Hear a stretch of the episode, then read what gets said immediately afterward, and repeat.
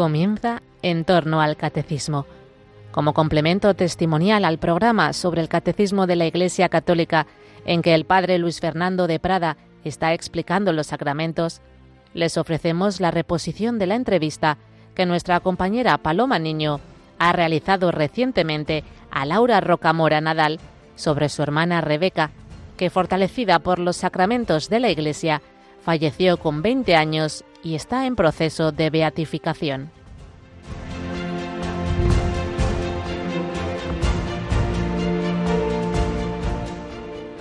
Hemos tenido la oportunidad de hablar con Laura Rocamora. Ella es hermana de, Rebeca. Y bueno, ¿quién mejor que ella para volver a recordarnos algunas de las anécdotas y de los momentos de la vida de Rebeca en su infancia y luego pues seguir hasta ese momento de la enfermedad final y también su muerte? Es un, honor, ¿no?, tener entre nosotros hoy en el programa a, Laura. Un saludo, Laura, ¿cómo estás? Pues muy bien, gracias Paloma y gracias por a vosotros por invitarme a poder dar a conocer la, figura de, de mi hermana Rebeca. Qué bueno pues tener a alguien que nos cuente este testimonio tan de primera mano como, como eres tú, ¿no? Eres hermana de, de Rebeca Rocamora. Cuéntanos un poquito cómo es tu familia, cuántos hermanos sois y un poquito cómo era esa familia en la que nació Rebeca y en la que también pues creció y se fue haciendo mayor. Sí, pues bueno, mi familia, mis padres, eh, mi padre ya ha fallecido, falleció en el 2012, vive todavía mi madre, mi padre se llamaba Oscar mi madre se llama Mari Rossi y somos cuatro hermanas, ¿vale? La mayor eh, Rosario, Rebeca que era la segunda, yo Laura la tercera y la pequeña que se llama se llama Lourdes. Y nada, pues una familia sencilla, modesta, normal, quiero decir, eh, mis padres pues unos trabajadores normales, mi padre en aquel momento cuando nació Rebeca trabajaba en el calzado. Aquí en esta zona, pues siempre se ha trabajado mucho en la faena del calzado, de, aparado. Y pues hay ciudades cercanas como el y Elda que se dedican a, los zapatos y tal. Y bueno, mi padre en ese momento tenía un taller de aparado de calzado. Y mi madre pues siempre se ha dedicado un poquito a sus labores, a llevar la casa, cuidar de nosotras. Sí que es verdad que ella siempre ha tenido también un trabajo pues con una tienda de, de punto, de lanas, de mercería y tal. Entonces, pues nada, eh, nosotras nos hemos criado en, en, ese ambiente, en un ambiente de, de, padres trabajadores y de una familia modesta y, y, nada, pues de un pueblo pequeñito de la Vega Baja, que es Granja de Rocamora, que es nuestro pueblo, y en ese, en ese ambiente pues nació y, y creció Rebeca. Y Laura, cuéntanos, pues eh, dentro de esa familia humilde, como nos dices, de cuatro hermanas, ¿tú recuerdas en esos primeros momentos cómo fue la educación que os dieron vuestros padres? ¿Qué podrías destacar de ello? Pues sí, nosotras, las cuatro, eh, Rebeca por supuesto también, estudiamos en, en, un, en el colegio público del pueblo. Nos educamos aquí en el Colegio Público San Pedro Apóstol y luego la educación que hemos recibido de nuestros padres, pues ha sido una educación en valores siempre cristianos. Eh, mis padres siempre nos han transmitido la fe, desde pequeña, desde muy pequeñas lo, lo hemos vivido así, pero no de una manera em, forzada o impuesta, nada, para nada. Eh, para nosotros, yo siempre he dicho, y, Rebeca lo ha vivido también así, eh, la, la parroquia era nuestra segunda casa, o sea, hemos sido unas personas que hemos mm, eh, frecuentamos ahora igual, pero en el momento que, vivía Rebeca frecuentábamos los sacramentos, pues todo lo que se moviera en la parroquia. Entonces, mis padres nos han transmitido la fe que a su vez ellos recibieron también de sus padres y una fe, pues eso, sencilla, del día a día, de intentar amar al Señor y a la Virgen y la práctica de piedad y de sacramentos eh, normal. Muy bien, Laura. Y hablando ya un poquito más de Rebeca, ¿no? Pues ella es la segunda de, las hermanas. ¿Qué recuerdos tienes de ella especialmente de pequeña? Y si nos puedes contar alguna anécdota de esos primeros años, en concreto contigo, que eres la, siguiente hermana, la tercera. Sí, pues mira, el primer, para, para ser exacto, el primer recuerdo que tengo de mi infancia realmente se une a Rebeca. O sea, yo el primer, primerísimo recuerdo que tengo de mi niñez es pues con tres, tres, cuatro añitos que nació mi hermana Lourdes, la pequeña, y la imagen que tengo es de ir con Rebeca de la mano a ver a mi madre a la clínica, que nos presentara a la, a la pequeña de la familia, Y entonces ella siempre, Rebeca, es que desde pequeña, todo el mundo que la ha conocido, pero eso lo hemos vivido más en casa, en el día a día, era una persona alegre, activa, eh, eh, una energía, una sonrisa siempre, y era siempre como, yo siempre he dicho que más que andar parecía que flotaba, era una persona para allá, para acá, muy activa y muy alegre. Entonces, mis recuerdos de la, de la infancia son en ese ambiente, en un ambiente de muy unidas las cuatro hermanas, ella siempre, sin pretenderlo ser eh, el centro, pero por ser la alegría, siempre era la que organizaba cosas. Ella, para ella era muy especial desde pequeña las fiestas de Navidad. Ella, la celebración del nacimiento de Jesús, era algo muy, muy especial y, lo preparaba de una manera muy, también muy especial. La cena de Nochebuena, siempre ella, cuando los abuelos notaban algo de, pues, de aguinaldo o de algún cumpleaños algún dinero y tal, ella se lo ahorraba y siempre esa noche ponía algún regalo para alguien, o sea, para todos los de la familia, para ella nunca, pero siempre pensando en los demás. Entonces, yo recuerdo, eh, pues eso, siempre su alegría, su energía, era muy buena estudiante y, y luego, pues, jugando en, en, la plaza del pueblo, eh, corriendo, saltando, pues, como una niña, pues, de su edad, yo era dos años menor, pero siempre he estado también muy, muy junto a ella. Ella siempre ha estado con las cuatro, ¿no? Pero bueno, la veía y también una cosa que yo tengo muy grabada en mi, en mi interior es el día de su primera comunión. Ella ese día fue, fue muy especial. Es verdad que en casa, pues eh, mis padres estaban, aunque ellos no trasladaban eh, a sus hijas muchas veces, pues los sufrimientos o las dificultades que pudieran tener, para sacar a la familia adelante. Mi padre pues se había quedado sin trabajo y entonces pues eh, había apuros económicos, la verdad. Y, claro, mi madre pues sí que le dijo a mi hermana que, que no podía comprarle pues un vestido de tienda, ¿no? Que ella como hacía molde, hacía punto y a mí me sorprendió mucho porque para ella eso no fue ningún drama. Pero es que además eh, no fue que luego, nada, en ningún momento nada, al contrario, mamá, pero si el vestido no es lo importante, si lo importante es el Señor. Pero es que eso que ella decía, no solo lo decía, es que se le veía. Ese día de la primera comunión fue un día muy, muy especial para ella. De hecho, yo al ser menor la observaba y, yo decía, qué cosa tan grande tiene que ser, o sea, qué feliz que está mi hermana de recibir a Jesús y, y qué día tan hermoso, cómo lo ha vivido ella y sobre todo era una alegría radiante, o sea, su sonrisa era todavía como más, más hermosa, más dulce, no sé, fue, fue un día muy especial. Qué bueno lo que nos cuentas, Laura, y también pues el, ser la hermana de, de, Rebeca, ¿no? De esta chica tan, tan especial que, como decimos, pues está en proceso de, de canonización y, qué bueno que fuera también pues el espejo un poco en el que podías mirarte tú, ¿no? Y vamos a escuchar un corte de los compañeros del colegio de Rebeca. Sacamos pues este audio de un pequeño reportaje que, que se hizo sobre su vida y con estos compañeros vamos a ver que, aunque era una niña más de la clase, tenía algo especial. Lo viva que era, ¿no? lo llena de, vida que estaba en cada, cosa, cada una de las cosas que hacía y no sé, parece que, que los momentos eran un poco hasta mágicos, ¿no? Porque era, era una persona muy... O sea, no te hartabas de estar con ella. Pero sobre todo los recuerdos que más me vienen a la mente es que todo tenía que ver todo estaba relacionado con, hacer las cosas mejor, con ser mejor persona, con... Y éramos críos y a lo mejor pues ahora mismo no... Los recuerdos que tengo a lo mejor de no entenderla, ¿no?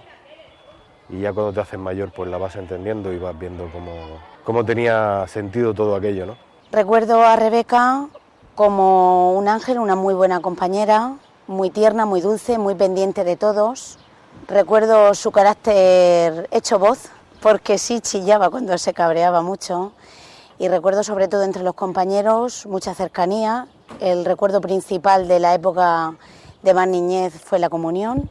Yo no tomé la comunión con ella el mismo día, pero sí recuerdo haberla visto como un ángel con el pelo rubio, rizado, y vestida como un ángel, que era lo que teníamos entre nosotros. Una de estas compañeras la hemos escuchado decir que ese día de la primera comunión Rebeca parecía un ángel.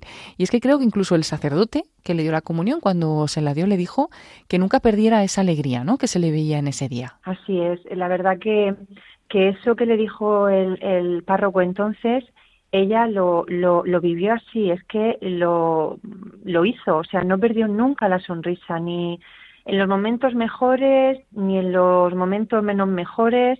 Y luego lo que comentabas de sus compañeros es que ella siempre ha sido muy buena compañera, era siempre para juegos, para todo, y era una persona normal, pero sin pretenderlo destacaba por eso, porque cuando estaba cerca de ella, inevitablemente te llevaba a, no sé, como a Dios, como a ser mejor persona, a hacer las cosas un poquito mejor. No sé, ella no lo pretendía, pero, pero era como que de alguna manera se veía en su forma de actuar.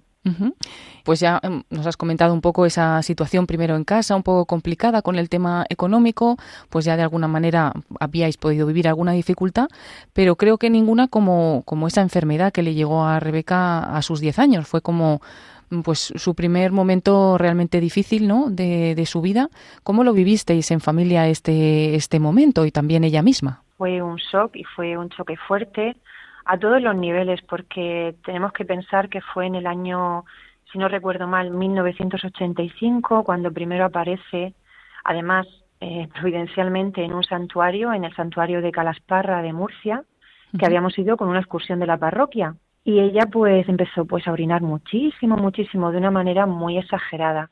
Y eso a mi madre le alarmó un poquito, ya empezaron a hacerle pruebas médicas, le vieron que tenía un déficit de vasopresina que bueno tenía que ver con la hipófisis y al final todo fue derivando en que tenía pues pues un tumor cerebral. Claro, en esa época eh, la palabra pues tumor, cáncer y todo eso en un pueblo de 2.000 habitantes era una cosa eh, pues que nunca se había visto, ¿no? Entonces, en ambiente de, del pueblo pues fue una cosa importante, pero también como familia para nosotros fue algo eh, pues muy que nos, nos chocó mucho. Sí que tengo que decir que mis padres, yo como lo viví como hermana, en ningún momento nos, nos preocuparon excesivamente. Ella, pues claro, sí que es verdad que vivió, eh, hasta ese momento había sido muy buena estudiante, no es que dejara de serlo, pero imagínate, con 10 años ya tuvo que dejar su cole, eh, empezar a hacer pruebas médicas, primero en la Risaca de Murcia, en Elche, pruebas muy dolorosas, todo a ciegas, porque mis padres no se sabía lo que tenía.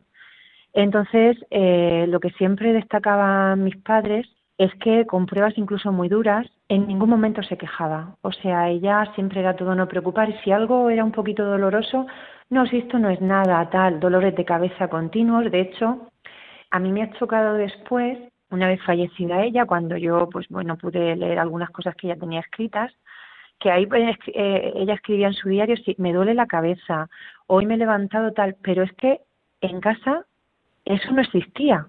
O sea, nunca daba a preocupar a los demás, nunca se quejaba de nada.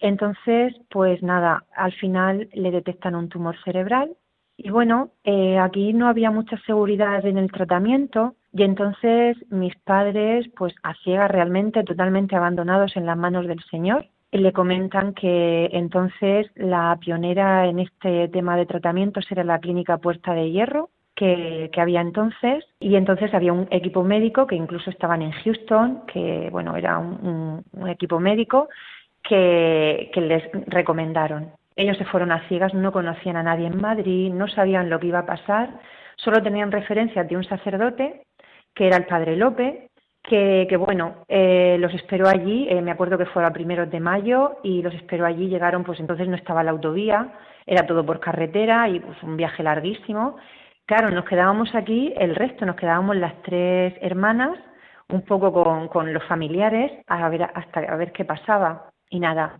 el padre López los acogió, vamos, como unos familiares más. La verdad que fue una ayuda muy grande para, sobre todo para mi madre y para Rebeca, que fueron las que se quedaron allí. Mi padre tenía aquí su taller, nos tenía nosotras, entonces él iba los fines de semana. Yo recuerdo esos viajes a Madrid los fines de semana para ver a nuestra hermana y mi padre el resto de semana aquí con nosotras pues cuidando de nosotras y trabajando.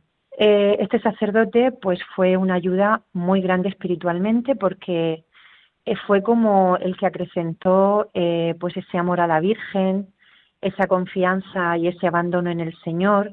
Les ayudó mucho a mi madre y a mi hermana. Y la verdad que esa, amistad de alguna manera se prolonga todavía porque tenemos todavía amistad con sus familiares, sobrinos. Y la verdad que han sido una familia que la queremos muchísimo. Y, y bueno, Rebeca, pues eso, esa estancia en el hospital también fue muy especial porque ella era una niña enferma más, esos tres meses que estuvo ingresada sin venir al pueblo que estaba ahí en Madrid, pues comentaban que, que, claro, ella era una niña con un tumor como cualquiera de los, de los niños que había, pero allí los ponían a todos en una sala, ¿vale? Estaban todos juntitos y entonces dice mi madre que les chocaba mucho porque se peleaban por estar al lado de ella por las noches. Le decían a Sefela, no, no, no, es que yo quiero dormir al lado de Rebeca. Luego, yo quiero estar. Entonces, al final tuvieron que optar por cada noche ir turnándose en la cama y ponerla al lado de la de Rebeca. Luego Rebeca, pues eso, teniendo un tratamiento como el de los demás, pues a lo mejor había niñas que no se comían de ninguna manera la comida o las medicinas y la llamaban a ella, venga Rebeca, vente que fulanita no se quiere tomar, venga, veamos, eh, te tienes que tomar la medicación porque si no tal, o sea, una niña de 10 años. Y era de la misma edad que ellas. Y en cambio pues estaba ella, les daba paz, les daba como serenidad, accedían a tomarse el tratamiento si estaba Rebeca delante. Entonces, pues su estancia en el hospital, pues la verdad que que la gente que después la fue conociendo nos decía que era como un ángel realmente, y dices que era, estar con ella era como, como un ángel, no quejarse, y así fue como, como ella fue viviendo su enfermedad, que no quiere decir, por otra parte, que no le costara. O sea, Rebeca era una niña de 10 años, y era una niña normal, una niña que sentía, que padecía, pero que eh, se fue como dejando modelar por la cruz del Señor, que en ese momento se presentó con la enfermedad, y ella lo que hacía era no, no preocupar a los demás, era siempre pensando en los demás, en no hacerles sufrir, como la caridad hacia los demás, pero ya desde tan pequeña. Entonces, no es que quiero decir que mi hermana, pues ala, pues todo lo llevaba como el que no le no nota nada, no, ella le dolería y le molestaría, pero no lo manifestaba. Sí, pensaba más en los demás, ¿no? Que en uno mismo y no quería preocupar tampoco a la familia y, sin pensarlo y sin quererlo, pero iba dejando esa huella, ¿no? Como bien dices, tanto en la familia como en los compañeros del colegio, como en estos niños del hospital y los y también los médicos y el personal de, del hospital. Y bueno, pues gracias a Dios, eh, Rebeca pues se curó ¿Y qué pasó después de, esa curación? Ella quedó como muy agradecida, ¿no? Siempre fue una niña muy agradecida, pero con todo, con cualquier detalle que se tuviera con ella, siempre veía, no sé, era siempre daba gracias a Dios por todo, por todo lo que le pasaba en el día a día.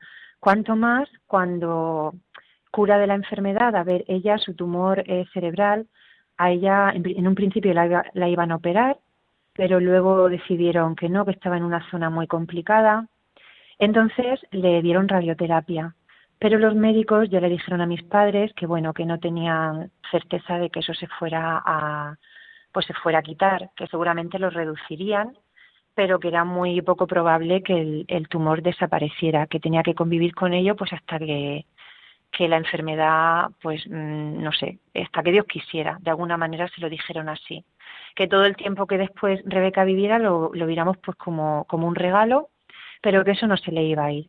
Nada, empiezan a darle la radioterapia y la sorpresa fue que, bueno, eh, todo ese tiempo el padre López pues eh, rezaban eh, todos los días el rosario, se lo encomendaban a la Virgen, ella fue con este sacerdote a muchos santuarios de Madrid, marianos, luego también Santa Gema fue muy importante en su vida, pues porque nosotros siempre vimos su mano en la curación de su parálisis del ojo, que también le habían dicho que eso era irreversible y también se curó. Entonces, pues nada, llega la última sesión de radioterapia y los médicos pues nos explican lo que le ha pasado a Rebeca, pero le hacen el escáner y ven que el tumor ha desaparecido completamente, que no hay rastro del tumor y no se lo explicaban y el padre decía, yo sí me lo explico, esa ha sido la Virgen, ha sido el Señor que ha querido curarla y claro, eh, es verdad que ella ya estaba tocada por una enfermedad porque le habían dado radioterapia, la habían pues eh, radiado también pues el tiroides, varias hormonas con las que ya luego tuvo que seguir medicando y, tuvo que continuar yendo a revisión a Madrid. Pero esa curación de ese, del tumor fue algo tan, pues eso, tan improbable y tan, y tan grande al mismo tiempo que mi madre estaba tan agradecida que fue muy graciosa la anécdota que sucedió porque hablando con el padre López le dijo, ay, don López, que estoy tan agradecida que que no sé, no sé, no sé qué, cómo puedo pagarle al Señor eh, eh, eh, este regalo. Me encantaría, no sé, que Rebeca, mm, que su vida fuera totalmente gratitud hacia el Señor, que le diera vocación de religiosa. Eso se le ocurrió a mi madre. Y dice que, que, en ese momento en Madrid sale mi hermana en la habitación, sale así como, pues claro, con 10, 11 años, y dice, no, no, no, mamá, yo no quiero ser monja, ¿eh? yo quiero ser catequista.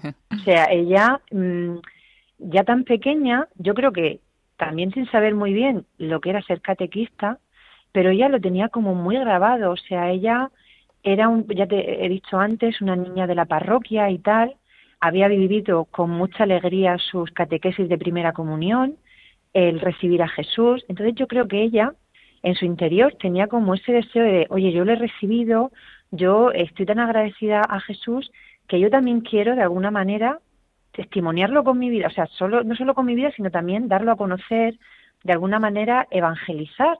Pues bueno, y para ella era ser catequista. Entonces, pues lo tenía muy claro. Ella, su forma de, de agradecer a Dios era dar catequesis y siempre a los más pequeños, porque ella ha sido una, fue una, una adolescente y una joven que siempre estaba rodeada de niños. Le encantaban los niños y, nada, al final se comprometió en la parroquia de esa manera. Ella, pues una vez ya vino de Madrid, eh, llevó una vida pues de estudiante normal, sencilla, hasta la hasta que recibió la confirmación.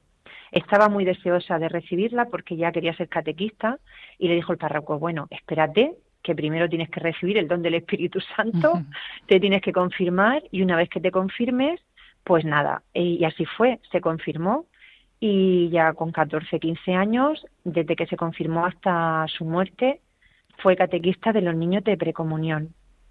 Entonces, pues siempre yo recuerdo a Rebeca, pues no sé, no, no sé cómo explicarlo, nada afectada en la piedad, o sea, nunca ha sido una chica que tú la vieras con un excesivo dramatismo en, en, la vida de piedad o nada, era una persona normal que se comprometía, se comprometió como catequista, que vivía su fe de una manera sencilla, eso sí, muy comprometida, porque ya te digo, mis padres han estado comprometidos en muchos ámbitos de la parroquia, cáritas, en liturgia, en muchas cosas, pero ella era quizá incluso la que menos, mm, no sé, denotaba ese, esa implicación externamente, pero desde luego que estaba muy comprometida y siempre la catequesis era para ella primordial, o sea, era eh, algo muy, muy importante. En aquella época también, pues aquí en la parroquia se inició el neocatecumenado parroquial, que, bueno, que lo llevaba aquí un sacerdote diocesano, y se daban unas catequesis adultos aquí en la parroquia, y entonces eh, nosotros íbamos, íbamos toda la familia. Y nada, la sorpresa fue que cuando tienen que hacer el grupo de jóvenes, la eligen a ella de responsable, ella se quedó muerta. Yo me acuerdo que se quedó, pero yo, pero yo, pero si yo aquí ella eh, siempre se sofocaba, se avergonzaba un poquito, como yo aquí, pero yo qué voy a hacer, yo qué tal, era muy muy humilde también, muy sencilla en ese sentido, pero la quisieron elegir a ella. Y yo recuerdo pues en esas convivencias, pues que es que era eh, siempre la alegría, tenía mucho sentido del humor, era súper graciosa, eh, mi hermana en su relación con, no sé, con chicos de su edad o con, personas de, su edad, sí que es verdad que la enfermedad como que le cortó un poquito esa relación con los amigos, pero ella se seguía casteando con ellos desde Madrid y luego una vez llegó a, al pueblo, pues es verdad que tuvo que vivir un poquito también incomprensiones, pues por lo que te he dicho antes, era algo nuevo que una niña viniera pues pues eso, con su cabellera rubia, eh, ahora con una gorrita rosa, sin su cabello, y tuvo que sufrir también pues alguna incomprensión pues de personas que bueno, que dentro de la ignorancia pues le hicieron un poquito sufrir, pero ella todo eso lo llevaba, o sea, no era nada motivo para juzgar a nadie, para hablar mal de nadie, al contrario, todo lo sufría desde, lo ofrecía y nunca perdía la sonrisa y tal. Y con sus compañeros de, colegio, pues se fue adaptando como pudo, eh, poco a poco, había veces que tenía que faltar porque tenía que ir a Madrid, pero se fue adaptando, la quería muchísimo, él quería, ella quería muchísimo a sus compañeros.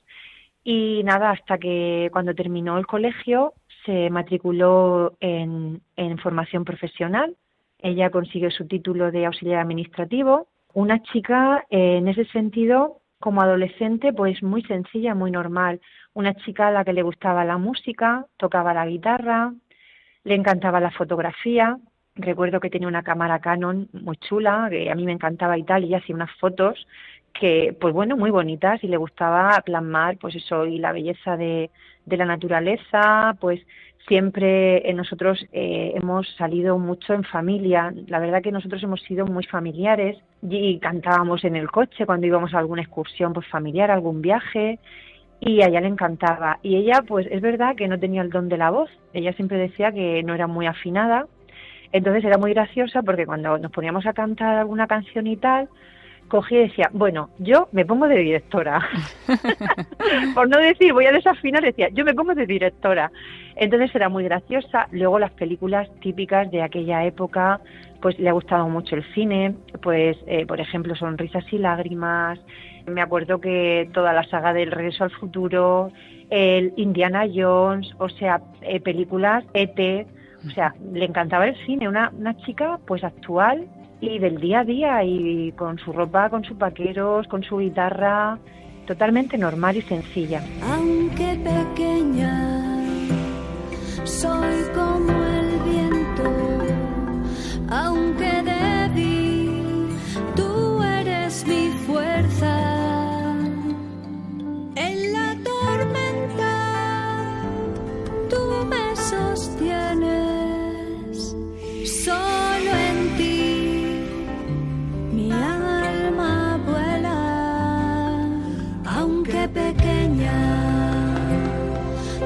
como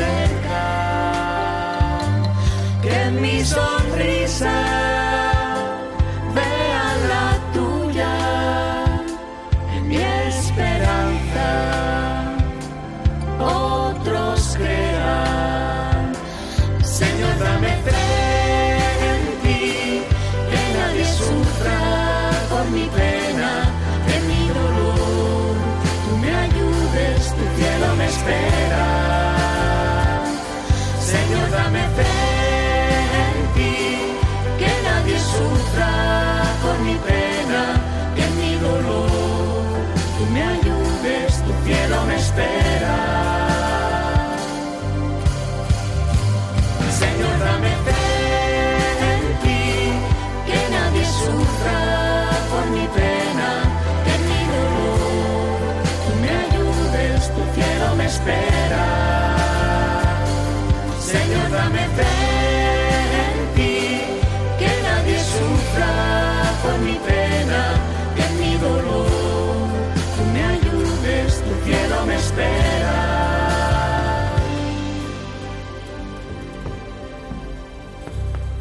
Bueno, pues nos has descrito muy bien a, Rebeca como una chica comprometida, una chica alegre, con mucho sentido del humor, muy agradecida y luego, como nos has dicho, ¿no?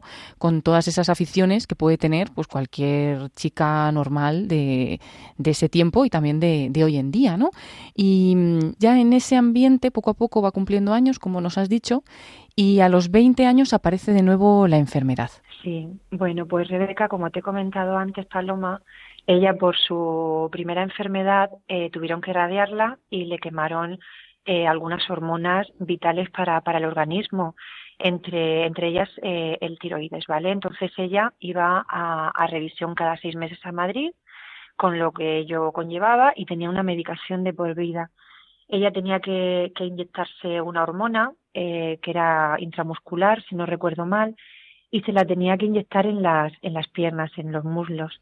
Entonces, pues aprendió a ponerse las inyecciones ella sola, siendo una niña, tú imagínate, pero todo lo hacía de una manera que no. Yo recuerdo, además, la imagen que tengo de ella es que cuando le tocaba la medicación esta, ella se retiraba a una parte para no llamar la atención y tal, se ponía sus inyecciones y seguía con lo que estaba haciendo. Si era estudiar, era estudiar, si era jugar, era jugar, si era, ayudar en casa a mi madre pues a poner la mesa o hacer cualquier cosa, como si no pasara nada, como si eso fuera lo más normal del mundo, sabiendo que no lo era. Incluso eh, yo recuerdo que había, había veces que tenía las piernas ya tan doloridas de, tantas inyecciones que tenía que pedir un poco de ayuda al farmacéutico para que él pues le pudiera inyectar porque ya ya no encontraba sitio para poder ponerse la, la inyección. En esas revisiones eh, sí que es verdad que cuando ella está a punto de cumplir 20 años, el otoño-invierno de 1995, pues ella empezó a, a encontrarse un poquito eh, más flojita, más delicada, estaba un poco más, más cansada de lo habitual. Ella era una chica muy deportista, le encantaba la natación, jugar al badminton, al frontón, era una chica muy deportista. De hecho, precisamente porque tenía esa enfermedad, ella no quería ser una carga para nadie, y ni en el estudio ni en que tuvieran que hacerle las cosas. Por eso mismo le gustaba practicar deporte. Entonces, en aquellos meses se encontraba como muy cansada, muy cansada. Eh, los médicos le dijeron que, bueno, que, Rebeca en principio estaba bien, le hacían analíticas y parecía que estaba todo correcto. Pero llega eh, los primeros meses de 1996, recuerdo que ella tenía la revisión, creo que en marzo, a primeros de marzo, y mi madre notó que Rebeca no era ella misma, o sea, ya empezaba a estar más apagada de lo habitual y entonces llamó a la clínica y les pidió por favor que le adelantaran la, revisión. Se fueron a finales de febrero y nuestra sorpresa fue que estando ya allí en Madrid, eh, cuando en principio no se veía nada, le hacen una serie de pruebas y le ven que tienen otro nuevo tumor eh, y esta vez en el sistema nervioso, un tumor que es un glioma que ellos le dicen a mi familia así, de, de sopetón, les dicen que Rebeca va a durar de 7 a 10 días. Y que Rebeca, pues, pues nada, que, que tiene eso y que eso no tiene curación. Bueno, pues imagínate, a Rebeca, es que claro, resumir toda esa etapa en poco tiempo, pero fue, fue como, como, un, como una carrera de fondo de Rebeca, o sea, si ella durante su vida había vivido en el día a día pues todo lo que hemos estado contando, eh, ella personalmente le dice al médico que quiere que le diga lo que tiene. Y es más, su, su, su, expresión fue, cuando yo era pequeña yo no me enteraba mucho porque tenía 10 años, pero yo quiero que ahora me diga qué es lo que tengo para sufrirlo con mi familia.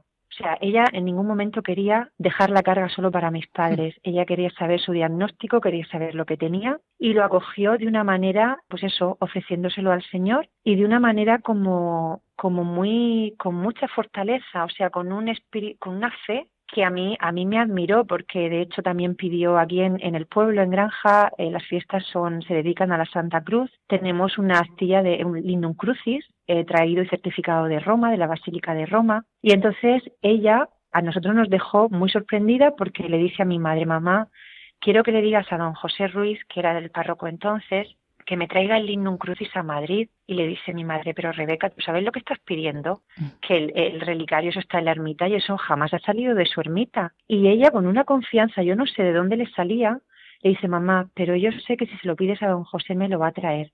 Y efectivamente, se lo dice al párroco y el párroco en esa misma noche, recuerdo ese viaje, eh, vamos perfectamente, de un tirón, nos vamos a Madrid con el Linum Crucis en un maletín, se lo lleva a su habitación de la clínica Puerta de Hierro y yo, Paloma, no sé describirte cuando llegó la reliquia a la habitación de mi hermana, si mi hermana siempre tenía esa sonrisa, es como si se hubiera transfigurado. Fue una alegría inmensa.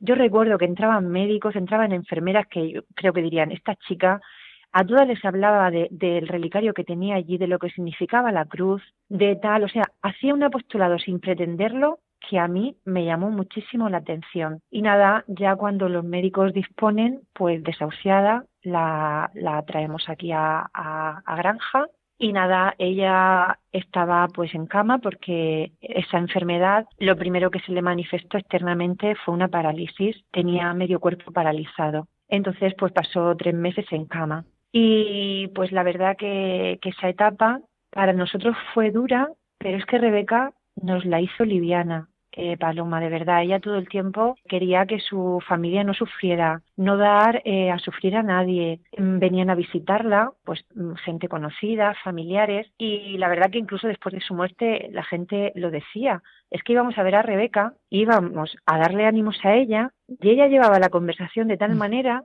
que al final se preocupaba por mi hijo que no tenía trabajo, porque si yo había ido al médico y tenía tal preocupación, tal y siempre dando gracias. La verdad que fue un regalo muy grande también porque el Señor lo permitió así, que, le celebraran la misa todos los días en su habitación y la verdad que ella, eso fue, vamos, es que el Señor le, le permitió también muchos regalos, pero es que yo creo que su vida de alguna manera estaba agradando mucho al Señor. Y, y todo lo, o sea, cuando celebraban la Eucaristía, ella daba las gracias. Cuando le decían, Rebeca, pídele al Señor, ella siempre daba gracias. Y recuerdo una, una anécdota que, que, vamos, la tengo grabada, que cuando el párroco en una de las veces le dice, Rebeca, mira, pero pídele al Señor la salud, pídele al Señor que te ponga buena. Y ella no es que no pidiera la enfermedad, pero ella recuerdo que le dijo, si es que yo, el Señor ya sabe, yo le pido al Señor la salud y el Señor ya sabe que si conviene, me la tiene que dar. Es decir, si el Señor quiere que yo siga aquí, el Señor me va a devolver la salud. Yo solo le pido que me aumente la fe.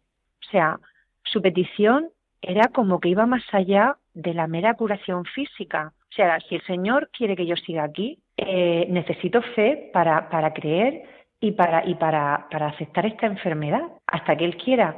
Pero si Él no quiere que yo siga aquí y quiere otro plan para mí, yo necesito fe, abandonarme, confiar. O sea, em, era todo en, en ese sentido. Y, pero ya te digo que de todo de una manera muy normal, muy muy sencilla cuando vino don Pablo a visitarla, que también fue, fue una gracia porque él era emérito en ese, en ese tiempo.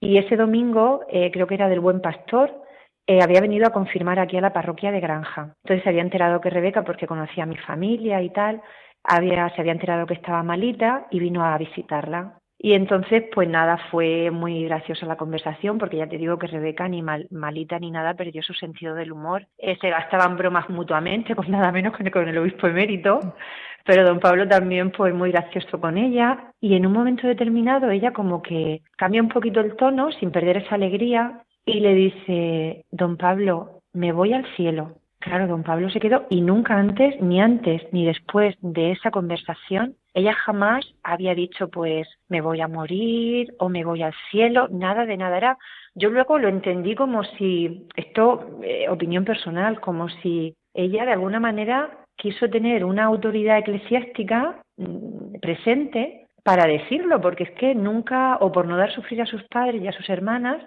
no dijo nada antes. Y entonces don Pablo, cuando le oye esa frase, se queda así y le dice, pero ¿cómo que Rebeca que te vas al cielo? Dice, sí, sí, don Pablo, me voy al cielo y poco a poco me llevaré a los que quiero.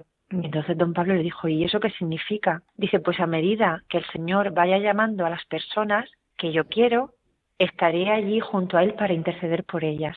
Entonces don Pablo se quedó y le dijo al párroco, mira, mira, me acuerdo que se mira, mira, José, mira, mira lo que tienes aquí y tal. Bueno, así un poco, y ella ya empezó a ponerse roja porque se avergonzaba mucho, ya hablaron, cambió la conversación completamente, pero sí que es verdad que esa frase eh, luego pues tenía su sentido, porque al final eh, Dios estaba haciendo su obra en ella, ¿no? Sí, de alguna forma ya entendió que tenía esa enfermedad, que quizás pues se iba, se iba al cielo, pero que era para interceder por todos los demás, ¿no? Y para pedir. Es como que de alguna manera eso se le fue revelando a ella. Y bueno, te has referido a don Pablo, que es Monseñor Pablo Barrachina, y incluso en esos últimos momentos, eh, Laura, pues eh, ella sigue siendo como esa alegría para los demás, ¿no? Intenta seguir transmitiéndola a través de, de la enfermedad y, y, desde su cama, ¿no? De, de enferma. Pues sí, eh, nosotros la verdad que como familia, para nosotros fue un testimonio muy importante. Yo quiero también añadir que Rebeca era una persona totalmente normal también en las pruebas, es decir, eh, Rebeca le costaban las cosas,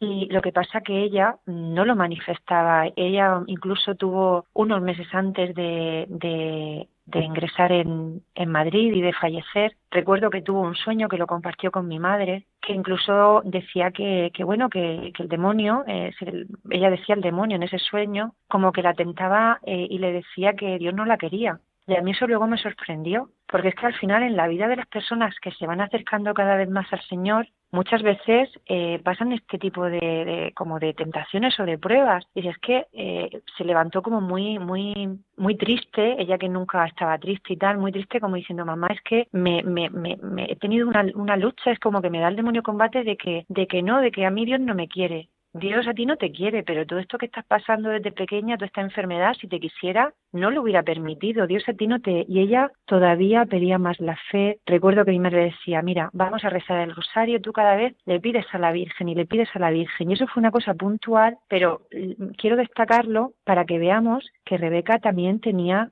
su lucha interna, porque todavía para mí resplandece más su, su, su testimonio de fe y de abandono y de confianza. Y como bien dices, según se acercaba más a Dios y llegaba también ese momento final de, de su muerte, pues también estaba el demonio ahí para, para tentarla, ¿no? ¿De qué manera, no? Que siempre es como es el príncipe de, de, la mentira, pues justamente con, con esa mentira, ¿no? De que precisamente Dios no la amaba y por eso le daba esa enfermedad, cuando es todo lo contrario, ¿no? Sí, ella, ella realmente con su vida, yo creo que ella lo que quisiera destacarlo, lo que ella eh, manifestaba con su vida es que Dios la amaba, o sea, ella era feliz. Dios al final creo, que, bueno, creo no, estoy segura que nos quiere felices. Y al final todos nacemos para amar y para ser amados. Y Rebeca se dejó modelar en ese sentido, o sea, ella para ella era todo un motivo de, de ver el amor de Dios en su vida, o sea, para ella la enfermedad no fue un hecho de decir a mí Dios no me ama, al contrario, fue un medio para llegar a la plenitud de la vida cristiana, que creo que es lo que al final todos estamos llamados a, la santidad, es la de todo bautizado, la llamada de todo bautizado, y ella pues la vivió de una manera, pues a, a ella le pidió la enfermedad o, o le, se le fue manifestando de una manera, entonces en el día a día, ella fue en el día a día, pues ahora tocaba esto, pues esto, ahora el Señor permitía o me pasaba esta cosa, pues esto es lo que Dios quiere para mí. Y al final fue un conformarse con, con, la voluntad de Dios y con el plan que Dios tenía para ella. Y al final es un plan de amor y de felicidad. Y finalmente, Laura, pues llegó ese 26 de mayo eh, de 1996, era domingo de Pentecostés, y ese día realmente pues Rebeca se fue al cielo, como ella había anunciado. Sí, es, eh, yo recuerdo muy ese, ese domingo, porque, bueno, ella había estado había estado un poquito un poquito mal eh, llevaba ya bueno ella eh, estaba en la cama pero había tenido como como episodios un poquito más delicados el primero que había tenido así un poco que parece que fue unirse también a la pasión del Señor fue esa Semana Santa. En la Semana Santa de ese año eh, estuvo muy inquieta, estaba más, más floja de lo habitual. Y sí que antes de hablar del día de su muerte, recuerdo eh, que aquí, el, el, lunes de Pascua, es tradición salir con la, eh, bajo palio, el, la Sagrada Eucaristía va visitando a los enfermos. Y entonces vinieron a traerle al Santísimo a mi hermana. Ella quería comulgar y se lo trajeron a casa. Y yo recuerdo que el párroco eh, sabía, sabía lo delicada que había estado. Y entonces entró a casa, a su habitación, y le dijo, Rebeca, ¿cómo estás? Y ella estaba así un poquito calladita y tal, y dijo, don José, estoy, estoy mal. Se le notaba en la carita. Y entonces le dijo, mira, ahora te voy a dar al Santísimo, vas a comulgar. Y entonces comulgó, se recogió unos momentos, entonces ella sola sonrió y dijo, ahora sí que estoy bien. O sea, para ella fue muy importante la Eucaristía en su vida de, fe. Y bueno, eh, quería destacar eso porque, porque fue algo importante. Y luego el día de, de, su muerte, el 26 de mayo, domingo 26 de mayo, pues nada, amaneció más delicada en el sentido de que no, de que quería comer menos, estaba más apagada.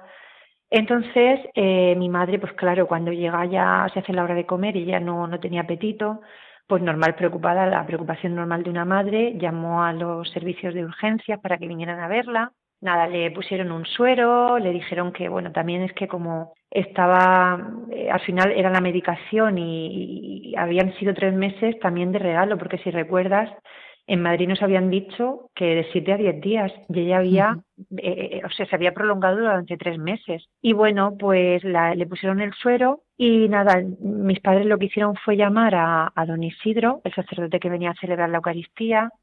Llamamos también al farmacéutico, a Tomás, que era el farmacéutico de confianza que teníamos. Y nada, eh, empieza a tener, eh, a estar más calladita, empezamos a rezar el rosario por la tarde alrededor de ella. Y a las nueve de la noche pues fue muy llamativo porque durante el rezo del Santo Rosario a la Virgen, recuerdo perfectamente que estaban dando en el campanario de nuestra parroquia las nueve, ella en ese momento, sin ningún tipo de, agonía extraña ni nada de sufrimiento externo, ella simplemente estaba como dormida y de momento eh, sonríe con una sonrisa como muy especial, muy, muy, no sé cómo explicarlo, como muy no sé, muy, siendo todo muy sencillo, pero muy luminosa, porque tampoco quiero como si fuera todo extraordinario, pero ella estaba como transformada y en ese momento le cayó una lágrima, solamente una lágrima de, del ojo, y sonrió y sin sonido, porque ella ya no, se, no podía emitir bien sonido, entonces y, hizo la palabra mamá, mamá con sus labios, sonriendo y le cayó una lágrima. Y de esa manera murió eh, Paloma. O sea, no fue nada de nada, nada exagerado ni nada. Si se quedó como dormida, ya le dieron pues la, la, extrema unción y así fue como falleció.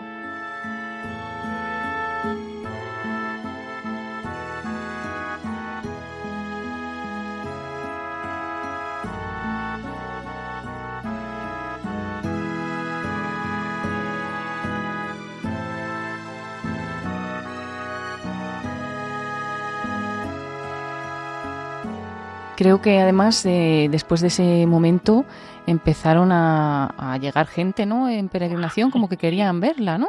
Sí, fue muy llamativo porque es verdad que, que Rebeca, como, como antes hemos hablado, ella siempre su preocupación era que su familia no sufriera, no dar a sufrir a su familia, que ninguno de los de su alrededor sufriera por ella.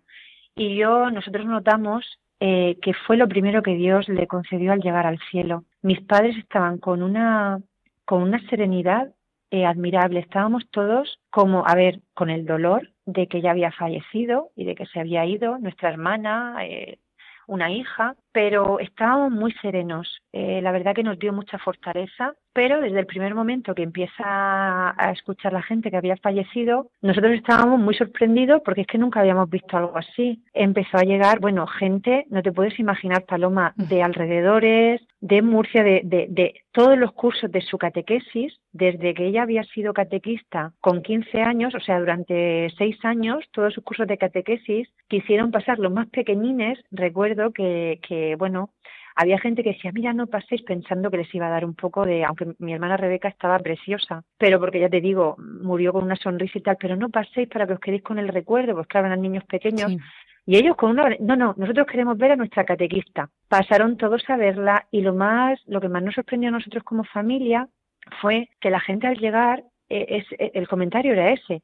Uy, no sé qué tiene esta, esta chiquita, ¿qué tiene esta chiquita? La toca, si parece una santa si parece una santa y empezaron a sacar eh, pañuelos, rosarios, se lo pasaban por las manos, mi hermana, pues quizá el Señor se lo concedió, pero externamente, y de hecho eh, vino un médico a certificar su muerte, mi hermana estaba totalmente flexible, su cuerpo estaba flexible, no estaba rígida, sus manos tenían una luz súper especial que, no sé, fue una cosa muy llamativa y, y, el, médico, el médico dijo, Rebeca está muerta, pero eso es algo que el Señor ha permitido. O sea, nosotros estábamos como muy, y el párroco también nos lo dijo, pues igual es una gracia que Dios le ha querido conceder. Y claro, la gente se admiraba muchísimo. Luego a nosotros, más adelante, nos explicaron que eso ya es la fama de santidad, porque es que eh, la gente libremente, espontáneamente, se encomendaba desde el primer momento, desde su muerte, eh, velando su cuerpo, eh, se encomendaban a ella. Y luego, pues, hay gente que, que incluso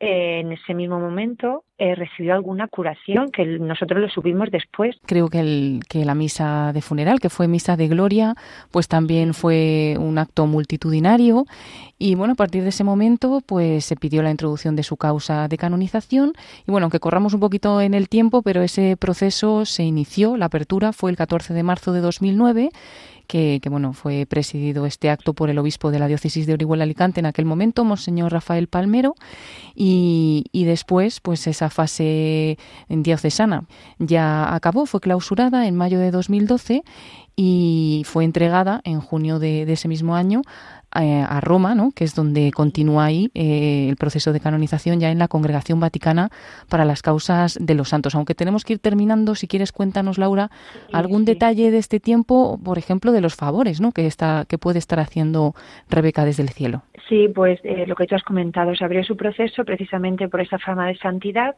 y desde ese día hasta hoy, la verdad que nosotros estamos escuchando y a nivel diocesano ya, porque esto ya Rebeca ya eh, está siendo también conocida fuera de nuestra diócesis, de muchos favores, eh, pues también de salud, de gente que se encomienda a su intercesión, pero sobre todo muchas conversiones. Rebeca eh, nos, nos cuenta muchas cosas de que les está ayudando a muchas personas, incluso no creyentes, a acercarse más al Señor y bueno, hay muchos casos, incluso testimonios escritos, y todo eso pues está, es lo que está en el proceso, que lleva su curso, como bien has dicho, está en Roma.